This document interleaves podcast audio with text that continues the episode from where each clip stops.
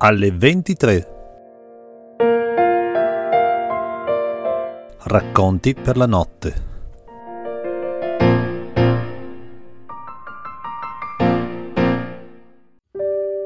Ventitré aprile. La valle del Roseto. C'erano i mughetti.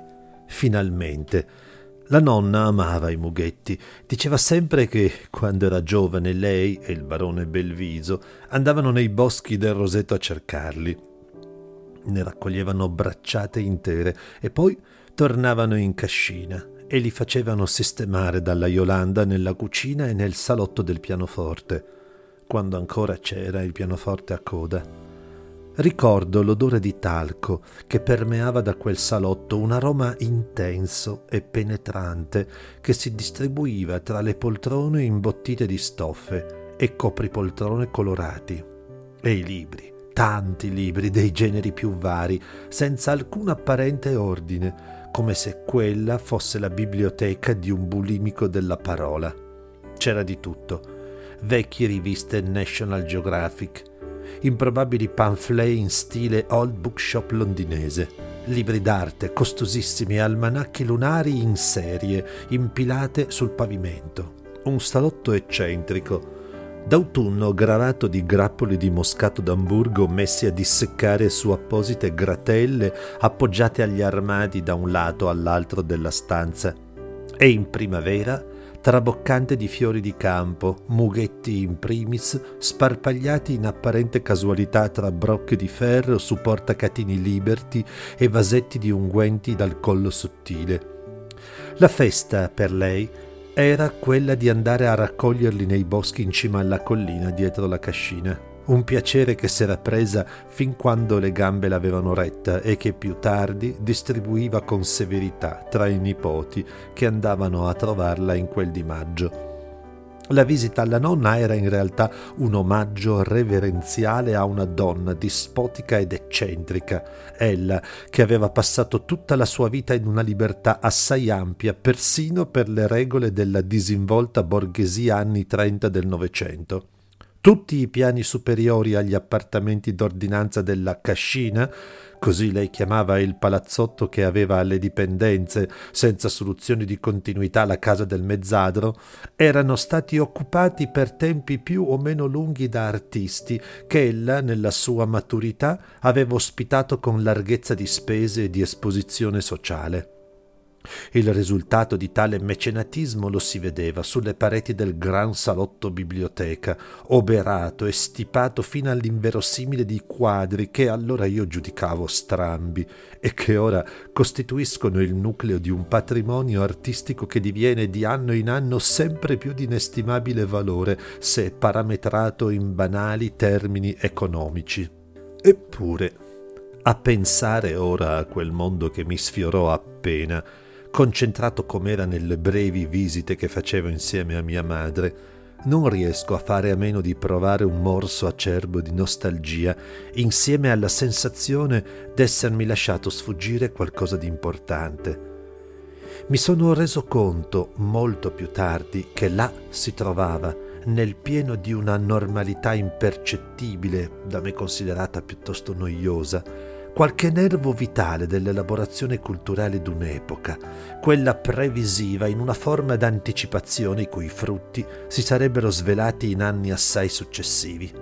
E così quelli che mi parevano tromboni a volte folli, ho scoperto essere stati i precustori degli sforzi visionari che hanno portato nell'epoca della mia maturità frutti di audacia immaginifica. Forse è per questo che io non mi sono mai stupito dei cambiamenti che a partire dalla fine del secolo scorso hanno stravolto le abitudini iconiche dei miei coetanei.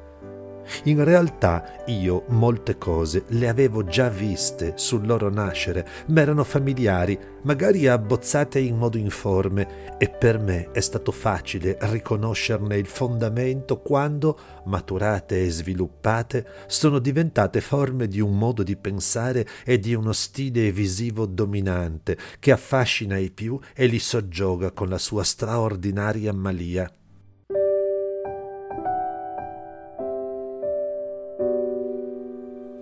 Ed eccoli qua, i mughetti, nei ritani del bosco.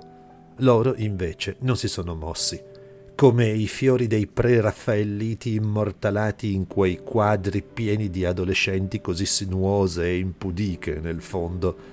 Ad avvicinarsi e a guardare un mughetto ci si aspetta di veder spuntare nel bosco qualche sottile ragazza discinta, ammiccante. Così riuscivo nella mia inconsapevole adolescenza a mandare giù l'ordine della nonna di andare a raccogliere quei fiori immaginando che qualche melodia di Chausson o di Ravel uscisse da qualche foro nella terra, una sorta di flauto sotterraneo, collegamento con le regioni dell'ultraterreno, dove celebravano ancora riti primordiali di conturbante fascino, annessi alla crescita e allo sviluppo del corpo che strappa sulla delicata maturità fanciullesca per distrarre le membra, stirarle, ingrandirle, allungarle in quella congerie di mutamenti che porterà al decadente equilibrio della maturità prima e dello sfilacciarsi della vecchiaia poi. Mi aggiravo in quei boschi, immaginandomi fauno alla caccia delle mie silfidi, così come ci insegnavano le traduzioni dal latino, piene di giovinetti insidiati da naia lascive che amoreggiavano senza veli sulle rive dei torrenti, all'ombra di graziosi boschetti di meli fioriti, chissà perché, sempre posti in mezzo a foreste ferine delizie dell'immaginario, ancora a digiuno della realtà del sesso umorale e liquido della realtà.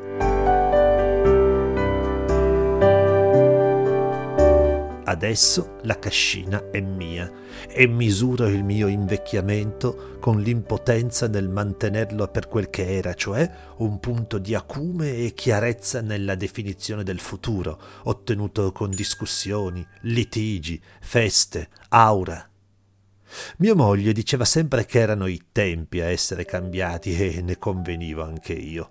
La lentezza d'inizio secolo che pareva frenesia ai suoi abitatori, reduci dalla lentezza ancora più esasperante del secolo precedente, dava tempo per riflettere su ciò che succedeva in quegli interminagi di meriggi, passati a discutere, a capigliarsi, sfidarsi, provocarsi, che ricordo come una delle cose più eccitanti di quei miei soggiorni. La non signoreggiava tutto questo brulicare multiforme di linee e di idee, parteggiava ora per un artista, ora per l'altro, si divertiva a metterli a confronto, anche con battute acide a volte, e così facendo operava come una saggia coltivatrice che vede crescere piante e architetture vegetali secondo il suo volere. La cascina, ora, è solitaria e sbiadita. Ci vengo poche volte all'anno e sempre di fretta Ospitare un artista mi costerebbe quanto un anno del mio lavoro pur ben remunerato e anche se lo facessi sono sicuro che non ne trarrei piacere. Sarei annoiato dalle discussioni, mi parrebbe di girare a vuoto, convinto come sono, come siamo tutti, di vivere in tempi di maturità culturale, o meglio di decadenza del pensiero. La parabola che sopportiamo è discendente e non porta nuovo neanche nei giovani e nei ragazzi che vado a spiare nei luoghi più vivi, odierni, delle arti, mi pare di vedere entusiasmo e forza. Tutti sono protesi a procurarsi buone fonti di guadagno e chi non lo fa appare come un affettato e insincero libertino. Mia moglie diceva che questo era dovuto allo spirito del tempo.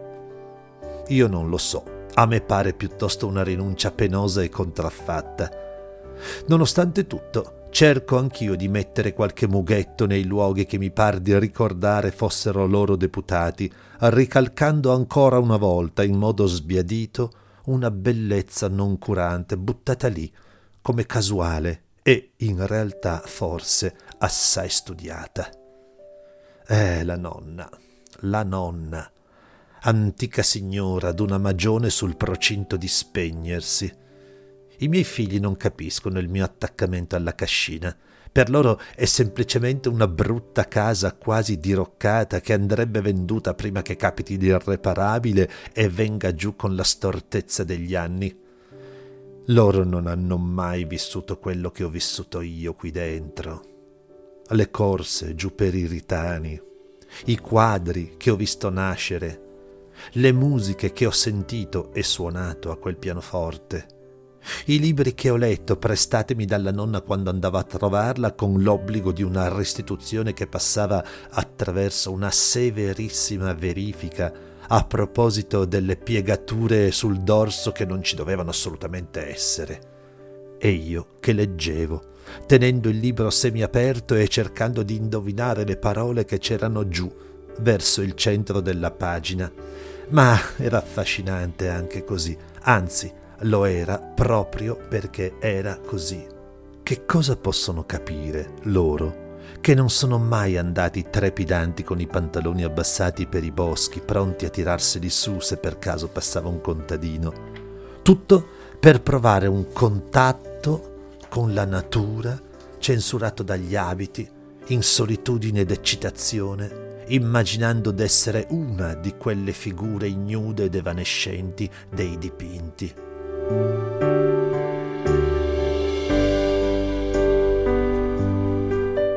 Arrivo sulla soglia della porta, sotto il pergolato di vite, sempre moscato d'Amburgo. Da qui provenivano i grappoli appesi alle rastrelliere con un mazzo in mano. Che cosa fai con quei fiori in mano, papà? chiede seccata mia figlia. Li porto in salotto, dico io. Ma che te ne fai? Dobbiamo andare via, io ho un impegno alle cinque, sbuffa. Eh, tu vai, io rimango qui, le rispondo, e faccio per attraversare la stretta porta di legno verde con il pomello di ottone a forma di pigna. Ma sei ammattito, qui, da solo? chiede lei sorpresa. Sì, esattamente, qui, da solo, per qualche giorno, e quando mi stufo me ne vengo via a piedi fino al paese e poi in corriera. Tu non ti devi preoccupare, io qui me ne sto benissimo. Per quel che ho da fare. Lei mi guarda Guarda l'orologio, si morde le labbra. Rufo sarà furioso se ti lascio qui da solo, dice alla fine. Rufo è in Canada e noi non glielo diremo. Ho bisogno di un po' di tempo per me, le rispondo. Adesso ho capito la valigia, fa lei accennando un sorriso. Le prendo le mani, stai tranquilla, me ne sto qui buono buono una settimana e ti chiamo tutti i giorni. Lei è indecisa, poi con un nuovo sguardo, fuggevole, all'orologio, Spero di non fare una cavolata, ma chi ti fa da mangiare? Io, da me medesimo, le rispondo con un cenno di saluto nella mano. Quando sento la sua auto che se ne va, tiro un sospiro di sollievo. Adesso finalmente sono solo. Vado nella camera da letto, sulla parte cieca della casa, dove c'è il terrapieno e una sola stretta finestra in alto, sempre chiusa. Mi pare ancora di sentire il profumo di lavanda secca degli armadi della nonna. Li apro, sono tutti vuoti, e appendo i pochi abiti che mi sono portato. Mi cambio, poi vado in cucina. Sul caminetto la foto di Moira. Moira era mia moglie. Adesso possiamo stare di nuovo un poco insieme, vecchia gallina, le dico. Poi prendo una poltrona di vimini pencolante, la porto sullo stretto balcone e mi siedo per contemplare il tramonto.